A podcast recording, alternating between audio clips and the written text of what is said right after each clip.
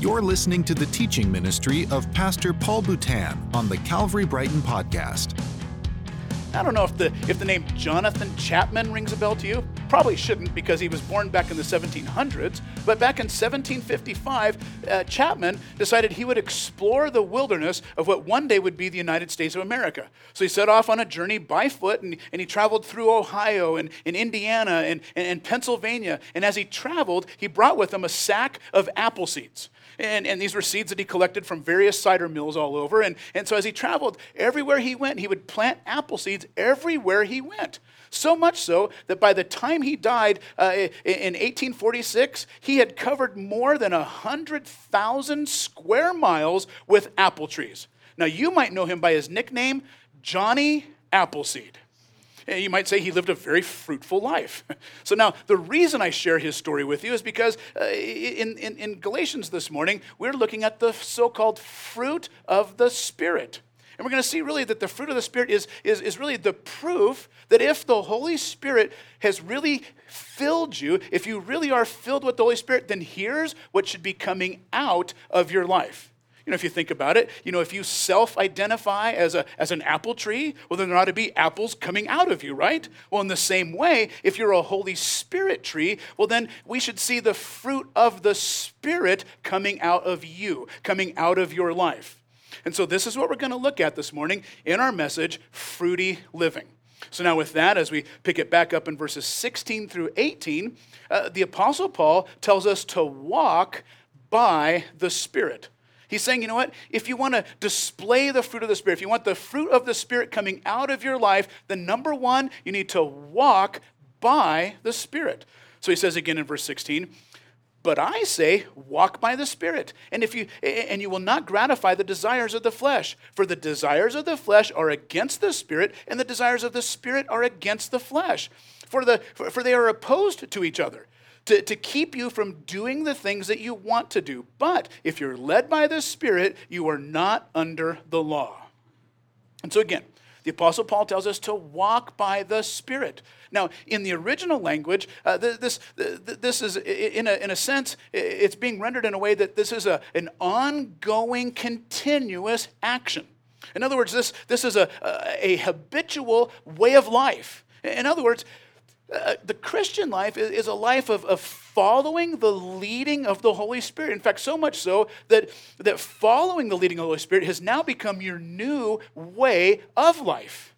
Your, your new way of life, your new habit of, of living is to follow the Holy Spirit. But let me ask you this how many of you have, have ever stumbled a little bit, have ever tripped up a little bit? You know, ever had like a weak moment?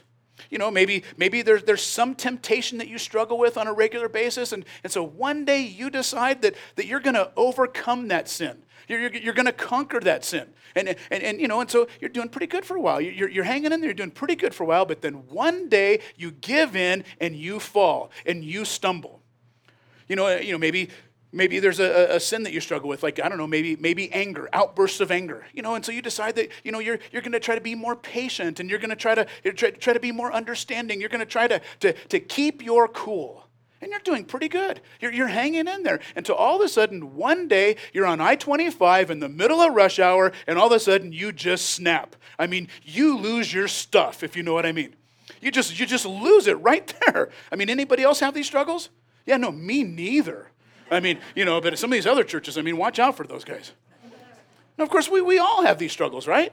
I mean, in, in whatever form, we, we all struggle this way. That's why Paul said back in verse 17, For the desires of the flesh are against the spirit, and the desires of the spirit are against the flesh, for these are opposed to each other to keep you from doing the things you want to do. And so, and I've said this before, but, but the Bible teaches us that, that now that you're a Christian, now that, you, now that you've given your life to Jesus, and now that Jesus is in your life, well, now the Bible teaches that basically you now have two natures. There's like the old you and the new you your old nature and your new nature. But the problem is that now both of these natures are now living in you at the same time and they're and they're fighting each other inside of you all the time. And, and so now you, have got this struggle all the time. And, and so you want to do uh, certain things. You want to you want to follow the Spirit, but, but your old nature, the flesh, you know, it, it, it, it kind of, you know, it steps in there and you have this constant conflict. Now listen, I don't know if you have these kind of struggles, but, but the Apostle Paul certainly did. In fact, Paul wrote about it. He, he, we mentioned this before, but back in Romans chapter 7. Romans chapter 7, verses 18 and 19, Paul said, and I know that nothing good lives in me, that is, in my sinful nature. I want to do what is right, but I can't. And I want to do what is good, but I don't. And I, and I don't want to do what is wrong, but I do it anyway. And many of us have been there. Many of us know what it feels like to, to want to serve the Lord, want to follow the Spirit, only to find ourselves in the flesh. And so, what Paul's dealing with here this morning in, in Galatians chapter 5 is basically he's confronting this tendency that, that many of us have to, to sort of try to conquer the flesh in our, eh, by, by using nothing but, but, but sheer willpower. We're just going to use our own willpower to conquer our flesh. So, you know, maybe, maybe we, we, we make a New Year's resolution where we vow and, and we boldly declare that we're never going to do this again or do that again, only to see what happens. We end up doing this again and that again. Or then again, maybe, maybe we, we, we, we decide we're going to try to conquer the flesh. We're going to defeat our sinful nature with legalism, with a list of, of, of all these do's and, and, and don'ts, things we cannot do and things that we're supposed to do. Or maybe we try to try to, you know, discipline our flesh. You know, kind of like the, the, the, monks back in the Middle Ages who, who would literally try to beat their flesh into submission as they would flog themselves and whip themselves. Or maybe like the Russian author Leo Tolstoy I recently wrote about him uh, a few weeks back, but, but Tolstoy was a tormented Christian. He was tormented by, by legalism. I mean, this was a man who, who wanted to live a holy life, and so he had a, uh, you know, he, he tried to try to give up all these different things of the flesh and tried to make himself more holy. But in the end, his, his quest for holiness ended up costing him everything. Because this was a man who, who uh, was always devising a new list to try to live by you know, things to, to stop doing, to give up fleshly things. And so over and over, he, he gave up things like hunting and, and smoking and drinking and eating meat.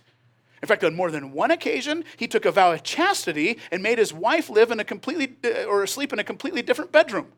Now, he wasn't able to keep that vow very long, by the way, as his wife Sonia's 16 pregnancies bear witness to.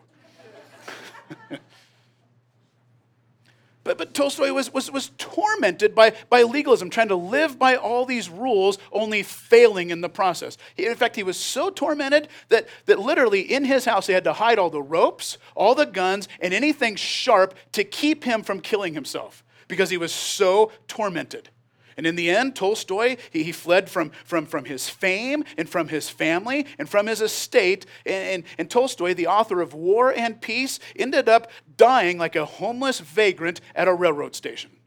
It literally cost him everything.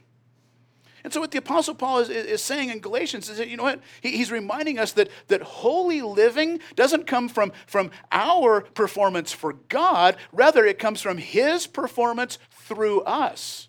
You see, holy living is, it comes from the Holy Spirit. Holy living comes from the Holy Spirit. And this is why we need to walk by the Spirit. We can't do this in our own strength. We can't do this by keeping a list of rules.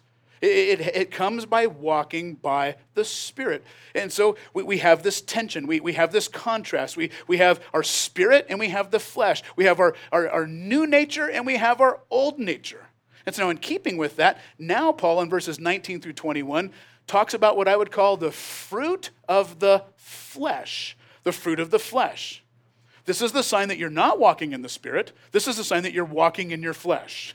And so he says in verse 19, Now the works of the flesh are evident sexual immorality, impurity, sensuality, idolatry, sorcery, enmity, strife, jealousy, fits of anger, rivalries, dissensions, divisions, envy, drunkenness, orgies, and things like these. He's like, just in case I missed anything, let me just throw this statement out there. And things like these. He says, I warn you, as I've warned you before, that those who do such things will not inherit the kingdom of God. And so now Paul talks about what he calls the works of the flesh. Now, again, what we have in this passage is, is a comparison and a contrast. We have what I would call the, the fruit of the flesh versus the fruit of the spirit. Now, number one on the list, as, as we kind of break these things down, we won't look at all of them in depth because some of them are just self explanatory. I mean, I could tell you that, you know, idolatry is worshiping idols, but you probably could have figured that out. And so, you know, we'll, we'll look at some of these. Like, for example, he says the, the, the, the works of the flesh are evident, uh, sexual immorality. Now, first of all, that word immorality, it comes from the Greek word porneia. Now, porneia uh, basically is a Greek word that, that covers any form of any sexual behavior outside of the context of biblical marriage. Biblical marriage meaning a man and a woman. And so it's, it's any form of, of any sexual behavior outside of the context of biblical marriage. So that would include a lot of things. That, that would include adultery. Uh, that, that would include, you know, uh, sleeping around. That would include premarital sex. But now this word porneia, by the way, that's where we get our word pornography. And so yes, it includes porn. Now listen, somebody might say, well, yeah, you know, I mean, I, have never cheated on anybody. I, you, know, I, I, you know, I don't do this and I don't do that. But, you know, porn is kind of a big struggle. In fact, even in the church. In fact, a, a recent study says that, that 70% of Christian men view pornography on a regular basis, and more than 20% of Christian women view pornography on a, on a regular basis. That means that 90% of this room might be viewing pornography, men and women alike. In fact, it's interesting, a, a few years ago, there was a study uh, put out by the hotel industry. And they found that, that during Christian conferences, either at their hotel or at like a conference center nearby, but they found that during Christian conferences, it could be a pastor's conference, it could be a leader's conference, a, a singles conference, a, a worship leader's conference, whatever. But, but during so called Christian conferences, they found that pornography was viewed 10 times more than at any other time. And so, yeah, this is a struggle even in the church. And so, what Paul's saying is listen, that is definitely not a fruit of the Spirit. He's saying, you know what? That is the fruit of the flesh. He says, he says the works of the flesh are evident sexual immorality, impurity, that, that's self explanatory, sensuality. There's more to this word than meets the eye. In fact, this is a word that, that speaks of, of sexual perversion in excess in excess. In fact, it also carries with it the idea of flaunting it and, and, parading it. There, there, there's no shame. It, the idea is that, is that you know, one, the, the thing that was once kept a secret, the thing that you once kept in the privacy of your own home, the thing that you once kept in the closet, you are now parading it publicly for the whole world to see, and you don't care who knows. It's just publicly flaunting it for the world to see. And so he says there's sexual morality, there's impurity, there's sensuality, idolatry, and then he says sorcery. And the word sorcery is interesting. You've probably heard before that this word sorcery comes from the Greek word pharmakia. We get our English word pharmacy from it. Now, it's interesting is this word pharmakia literally means mind altering drugs. But it's weird. Why, why would mind altering drugs be called here sorcery? It's because in those days, in, in the ancient world, uh, many pagan religions would use marijuana specifically, but also many other mind altering drugs. That they would use mind altering drugs to get worshipers into an altered state of consciousness to quote unquote help them communicate with their gods. Or at the very least, to, to open them up to, to the spiritual realm. And so, so far on this list, we've got sexual activity, we've got drug use. You know, he says, he says the, the, the works of the flesh are evident sexual morality, impurity, sensuality, idolatry, sorcery, and then enmity. There's a word you don't hear every day. And this word enmity, it, it, it, refers to, to a hateful attitude or, or to a, a, a critical attitude which then leads to all these other things on the list things like strife, jealousy, fits of anger, rivalries, dissensions, divisions, and envy. And so what we see is, is that, you know, it's easy for us to think, well, the works of the flesh, you know, the fruit of the flesh. I mean, yeah, sexual immorality, that makes sense. You know, uh, you know, uh, drug use, all that makes sense. But you know what? You know what else is on that list? Anger, anger management issues, fits of anger, division, being a divisive person, stirring up trouble. These are things on this. Now, you know, think of, of all the vitriol in our day. I mean, anybody been on Twitter recently? Oh, good, because don't go there. It's, it's depressing. You know, but you, you go on Twitter or, or some other social media platform and, and it's just filled with anger, right? I mean, just, you know, just all of this, just anger, anger, anger, anger. I mean, you look at some of the, some of the, the, the tweets of, of many prominent Christian leaders, and, and it's just, you know, oh, I hate this and hate that and this and that. And you're just, you're like, what is going on? Now, you know, when Twitter first started years back, I mean, it was kind of cute. You know, i you, you had like, like you only, only could post like 140 characters. And then when you hit send, what did it do? It went this, this little, you know, this little cute little birdie tweet, you know. Well, now we've gone from the cute birdie tweet to now it's like angry birds all the time. So people are just like, send, send, send. And Paul's saying, you know what? Whatever that is, that's a display of fleshly fruit, not spiritual fruit. Pardon me. And so he, you know, he mentions, uh, you know, uh, enmity and, and, strife and jealousy, fits of anger, rivalry, dissensions, divisions, uh, envy. Then he says drunkenness, orgies, and then in case I left anything out, he says and things like these. But then it's interesting. In the next verse, he says, he says, and those who do such things will not inherit the kingdom of God. Now, in the New King James Version, it says, those who practice such things will not inherit the kingdom of God. Now, this word practice, or as it's also translated do, uh, in the original, it's the Greek uh, uh, prasso. And this is a word that, that in this particular tense, the, the way it's being used, it's in an ongoing, continual tense. In other words, it's speaking of a, a, a habitual lifestyle. In other words, it is not saying that, that anyone who whoever slips up even just one time in any one of these behaviors, or, or somebody who struggles every now and then in one of these behaviors is going to burn in hell. That is not what it's saying. What it's saying is that, is that someone who has, has these behaviors as a habitual lifestyle. This is their way of life. I mean, these, these behaviors describe their, their, their, who they are. I mean, it's, it's, their, it's, it's, it's the way they live their life. It's saying, you know what? If this describes who you are, if this is your habitual way of living, then you're living the life of somebody who's not going to heaven. You're, you're demonstrating nothing but the fruit of the flesh. And so it's speaking of a not a one-time uh, thing or, or an occasional thing. It's speaking of a daily thing. Uh, uh, uh, this is the way you live your life. So you have the fruit of the flesh, but now in contrast to that, now in verses 22 through 24, now we come to the fruit of the Spirit. Verse 22, Paul says, But the fruit of the Spirit is love, joy, peace, patience, kindness, goodness, faithfulness, gentleness, and self control. Against such things there is no law, and those who belong to Christ Jesus have crucified the flesh with its passions and desires. And so now, as, as we talk about the, the so called fruit of the Spirit, it's important, by the way, for, for us to realize that we're, we're not looking at the fruit of the Christian. So we're not looking at, at, the, at the fruit of an of a individual who lives for Jesus. We're not looking at the characteristics, the, the, the, the, the, the, the, the virtues of somebody who follows Christ. We are looking at the fruit of the Spirit. In other words, this is, these are his characteristics, not yours. These are his attributes, not ours. This is his fruit coming out through your life. It's his fruit coming out through your life. Here's what God says God says in Hosea chapter 14, verse 8, He says, All your fruit comes from me. This is his fruit coming out of your life. All your fruit comes from me, God says. You know, typically we, we read this passage about the fruit of the Spirit, you know, and, and typically the way we read it, we read it as if it was a, a list of, of nine characteristics or, or nine virtues that mark the Christian life.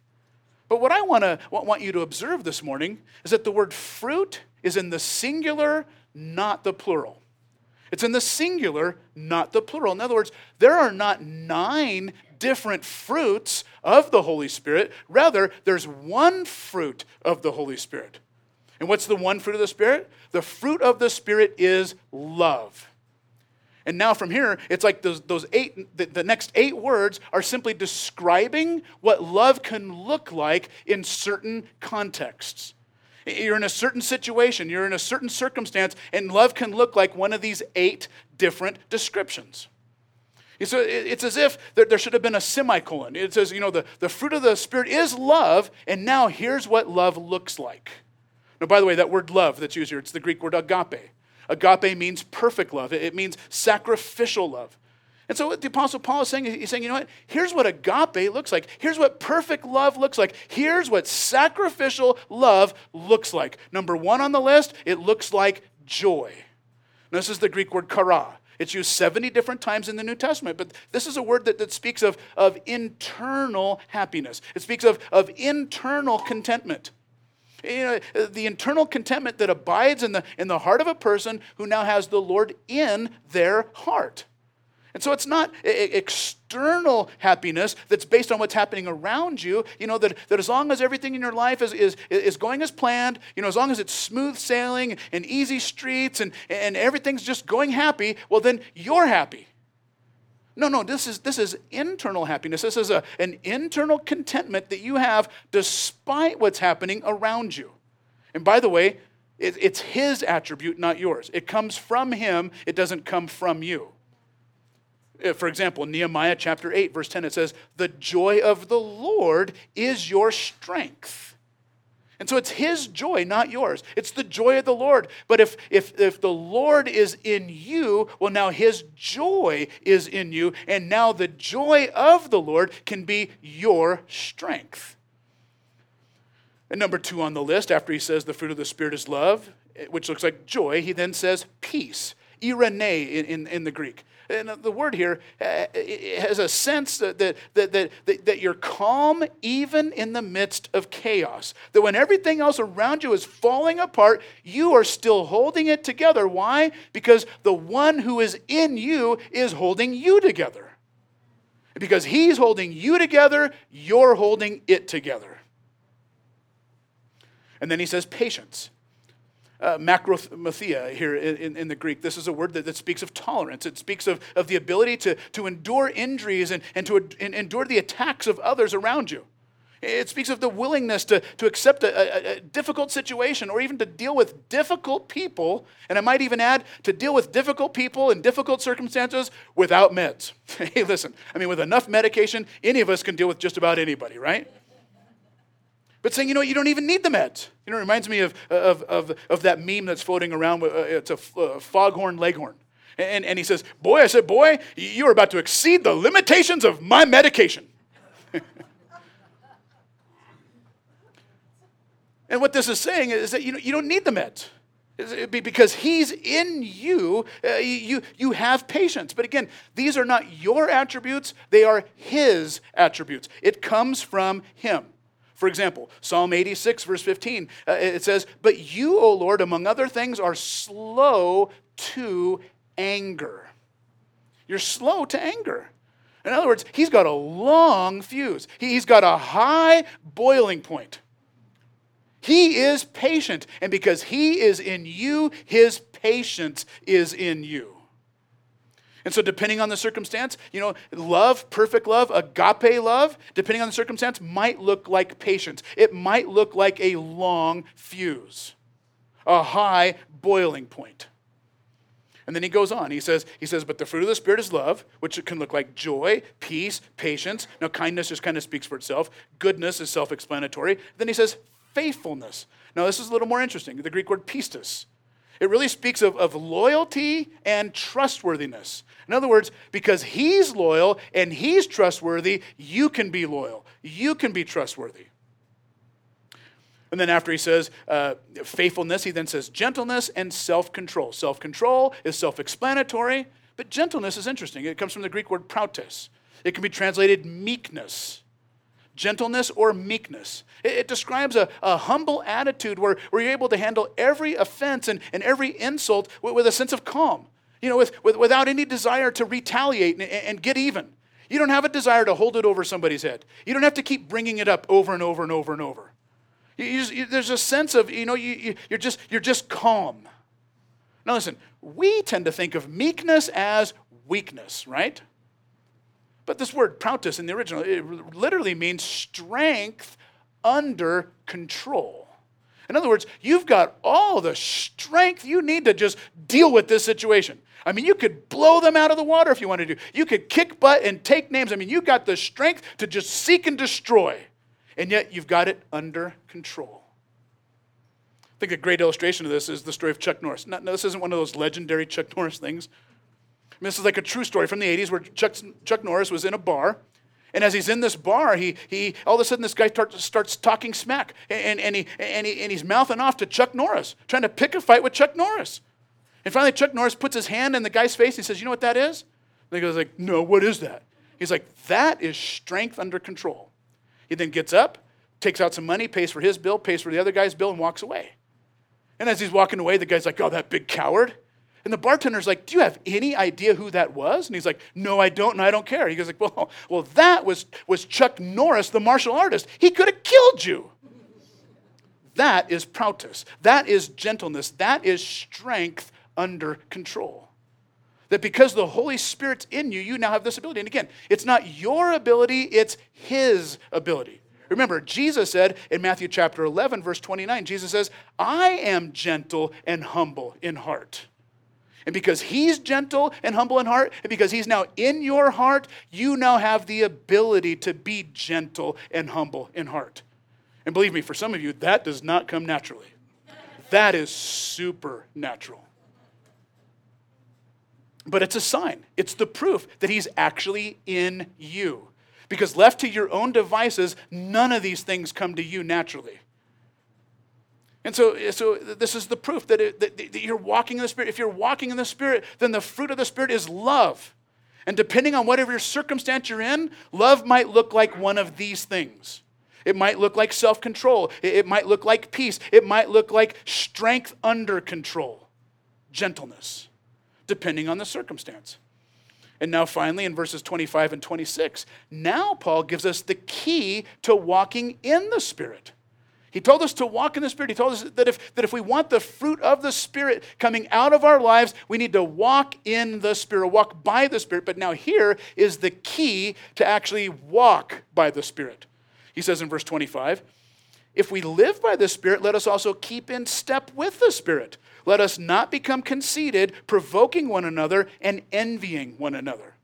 And so Paul says here to keep in step with the Spirit. Now, have you ever tried to, to walk in someone else's footsteps? You know, maybe you're a dad and, and, you, and you've got a son and maybe you've gone to the beach and, and as you're walking along the beach, your son's walking behind you trying to walk in your footsteps. Or then again, you know, have you ever tried to stay in stride with someone else? You know, maybe, maybe, you know, maybe you're in like a, a three-legged race, you know, and, and, and, and you and your partner are trying to, to match each other, stride for stride. Well, that's the picture here when it comes to walking by the Spirit, when it comes to, to walking in step with the Spirit. But in this case, the Spirit's not next to you, He's actually inside of you. And He's inside of you, and He's trying to take a step in a certain direction. And now you have a choice. Are you going to step out stride for stride and go in the same direction with Him? You know, when I think about this, I think a great illustration, it reminds me of, uh, of the children of Israel during the days of Moses. You know, when God led them out of their slavery to Egypt, had them, had them go to the promised land, but for 40 years in between, they were wandering through the wilderness. But we read in the book of Exodus that, that the Holy Spirit led them, but how? He led them as the, uh, in, in the form of a pillar, a pillar of cloud during the day and a pillar of fire by night. But the Holy Spirit led them in a pillar. So wherever the pillar went, they, they would step out and, and go in that direction. So if the pillar went north, they went north. If the pillar stopped, they would stop. If the pillar, you know, went forward, they would go forward. But you know, imagine what it would have been like, you know, being a, a follower of the Lord back in those days. You know, I don't know, maybe, maybe your boss wants you to, to move to Fort Collins and become like the, the new branch manager, and this is a definite promotion, and, and he wants you to move out there.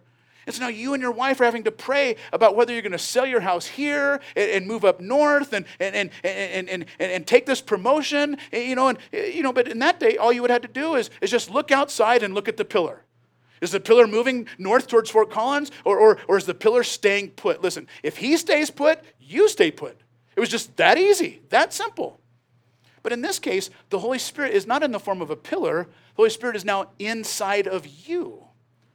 And so when it says keep in step with the Spirit, here's the idea. The, the, idea is, is that the Holy Spirit is, is taking a step into this direction or, or, or in that direction. And then He compels you uh, from, from the inside. He, he, he, he nudges you, he, he leads you from the inside to, to walk in step with Him.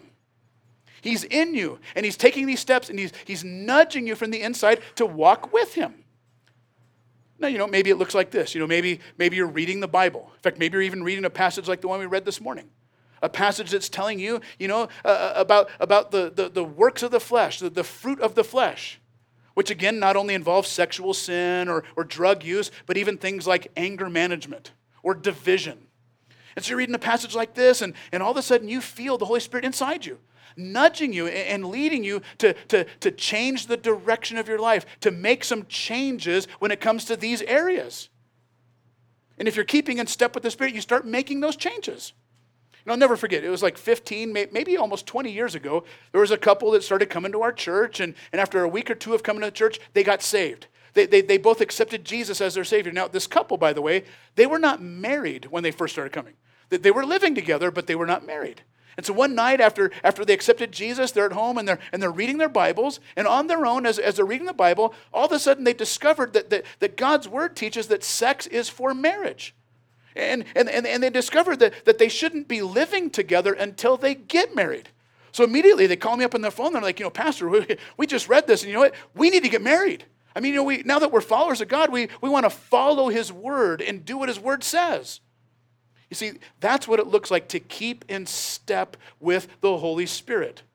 He's, he's nudging you inside. He's leading you to make some changes. He's leading you in this direction. And, and, and you, step by step with Him, go in that direction as He's changing you and leading you. And again, we, we talked about the children of Israel in, in the day of Moses and how they, they would follow this pillar as, as the Holy Spirit would lead them. But we wonder, you know, if, if they were following the Holy Spirit, if they're following where this pillar would take them, then why did it take them so long to get to the promised land? I mean, why did it take them 40 years to, to, to do a journey that should have just been done in a matter of weeks? Well, now, if you go back to the book of Exodus and you read their story, you see that the reason it took so long was because day in and day out, they kept grumbling and complaining against the Lord. And day in and day out, they kept sinning against the Lord. Now, remember who these people were. I mean, they had been enslaved to Egypt for 400 years. And so during the time that they were in Egypt, listen, Egypt had gotten in to them. And so why did it take, you know, so long for the pillar to lead them into the new land? Listen, because ultimately God's goal was not just to get the people out of Egypt, but it was also get to, to, to get the Egypt out of the people. And in the same way, here you and I are as, as, as believers today, following Jesus, and we have the Holy Spirit in us, leading us. Just as the Holy Spirit was a pillar leading them, the Holy Spirit's in us, leading us. But in the same way, we also still have our fleshly nature. We have our fleshly cravings. Just like they had their cravings for Egypt, we have our cravings for the flesh. And, and, and, so we have this constant battle where, where we're trying to walk in the Spirit, but we keep giving in to the desires of the flesh. By the way, wasn't that the very thing that Paul talked about back in verse 17? Go back and look at verse 17 again, because none of you went like this. You're all like, oh, yeah. Well, verse 17, what does it say? It says, For the desires of the flesh are against the Spirit, and the desires of the Spirit are against the flesh. For these are opposed to each other to keep you from doing the things you want to do. Now, let me read that verse for you out of the New Living Translation. In the New Living Translation, it's rendered this way it says, The sinful nature wants to do evil, which is just the opposite of what the Spirit wants, and the Spirit gives us the desires uh, that are opposite of what the sinful nature desires. These two forces are constantly fighting each other. And so, you know, I mean, you have like this, this internal battle. You have this internal war zone as, as you have the flesh and the spirit constantly battling each other inside of you. And, by the way, can I just point out that, that the very fact that you now have this, this war zone, this tug of war inside you between the, the new nature and the old nature, the flesh and the spirit, the very fact that that's actually happening inside of you is actually a sign that you really are saved. It's a sign that you really are a Christian. The very fact that, that, that you have this battle between the flesh and the spirit is happening, it, it's proof that you are a Christian. Now, why do I say that? Because what happens? Every time you, you, you, you fail, every time you stumble, every time you give in to temptation, what happens? The devil comes along and he says, You're probably not even saved. You're probably not even a Christian. You're probably going to hell. Well, the very fact that this battle is taking place between two natures inside of you is actually proof that you really are a Christian. Why do I say that? Because when you think about it, non believers, non Christians, they don't have this struggle. Think about it. Non Christians don't struggle with sin, they just sin. Because they only have one nature, a sin nature. They don't have two natures. They don't have a, a, flesh and a spirit. They don't have a sin nature and a spiritual nature. They only have a sin nature. They don't struggle with sin, they just sin. So the very fact that you're struggling, the very fact that you have your weak moments, the very fact that you fail and blow it sometimes, and, and you go back and forth between wanting to follow the Spirit but still struggling with the, with the flesh, it's proof that you really are saved. It's kind of like, you know, if, if you're in a street fight. Now, you know, if you get in a street fight, you know, maybe you don't win. You know, in fact, maybe you get knocked out, but, but you put up a fight, you, you, you put up a struggle. The very fact that you're putting up a fight means that, that, that you're a Christian. Why? Because non Christians don't put up a fight against sin, they just sin. So the fact that you have a new nature in you that's putting up a fight is proof that something's changed in you, that you really are a Christian. I love the way a, a Cherokee Indian had, had described this. He, he had recently come to Christ. He became a Christian, and he's talking with his grandson uh, and trying to describe to his grandson that now that he's a Christian, it's like he's got two natures an old nature and a new nature. And he put it this way he said, he says, There's now two dogs that live inside of me. He says, One is the old dog, and he's mean and vicious and, and filled with anger, greed, lies, and pride. But then there's a, a new dog, and he walks after the things of Christ. And he's filled with love, joy, peace, patience, and kindness. He says, these two dogs are constantly fighting each other inside of me. And then the grandson asks and says, Well, well Grandpa, which one wins? And he smiled and said, The one you feed is the one who wins. Listen, what's the key to walking by the Spirit? The key to walking by the Spirit is to feed the Spirit. Listen, that's why it's so important to, to, to, to read the Bible, read the Word of God, not just on Sundays at church, but every day. Every day should be church. Listen, the Bible calls you the church.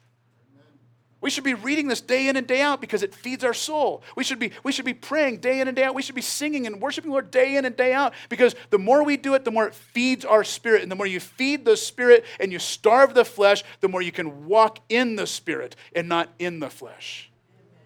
And the more people see his fruit in you and less of your fruit in you. It's the key to fruity living. Let's pray. Father, we thank you for your grace.